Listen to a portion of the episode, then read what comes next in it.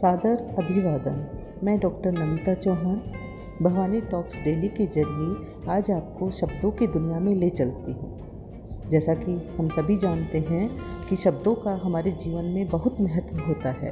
शब्द जीवन को बनाते भी हैं और बिगाड़ते भी हैं। शब्दों की ताकत से हम अपने जीवन को खुशहाल भी बना सकते हैं और बदहाल भी कर सकते हैं।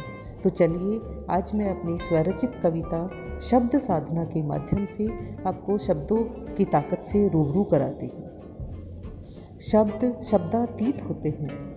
हमें परिचित कराते हैं उस असीम जगत से जिसके पार झांकते हैं जीवन की रंगीन वास्तविकताएँ अनश्वर महत्वाकांक्षाएँ, अदम्य लालसाएँ, जिनकी जद में उलझा मानव भूल जाता है अस्तित्व ज्ञान को। जोड़कर हमें अपनी उन्नत परंपराओं से अस्मिता का बोध कराते हैं। शब्द बहुत ही प्रभावशाली होते हैं।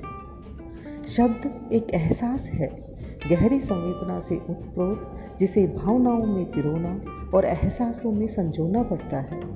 वह सार्थक और निरर्थक दोनों होते हैं। जो हमें रुलाते भी हैं तो हंसाते भी हैं। जो जीवन बनाते हैं और बिगाड़ते भी हैं खूल संवेदना के दुर्गम द्वार जीवन रंगीन बनाते हैं। शब्द सत्य ही बड़े शक्तिशाली होते हैं।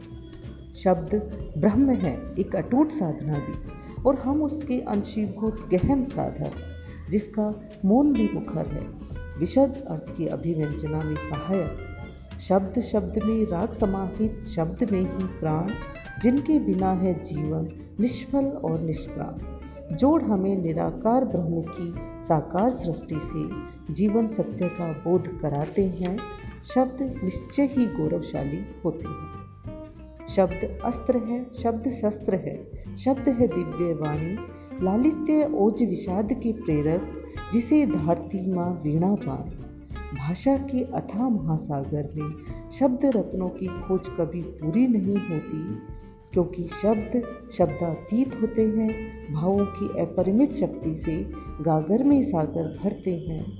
शब्द चूँकि वैभवशाली होते हैं। धन्यवाद।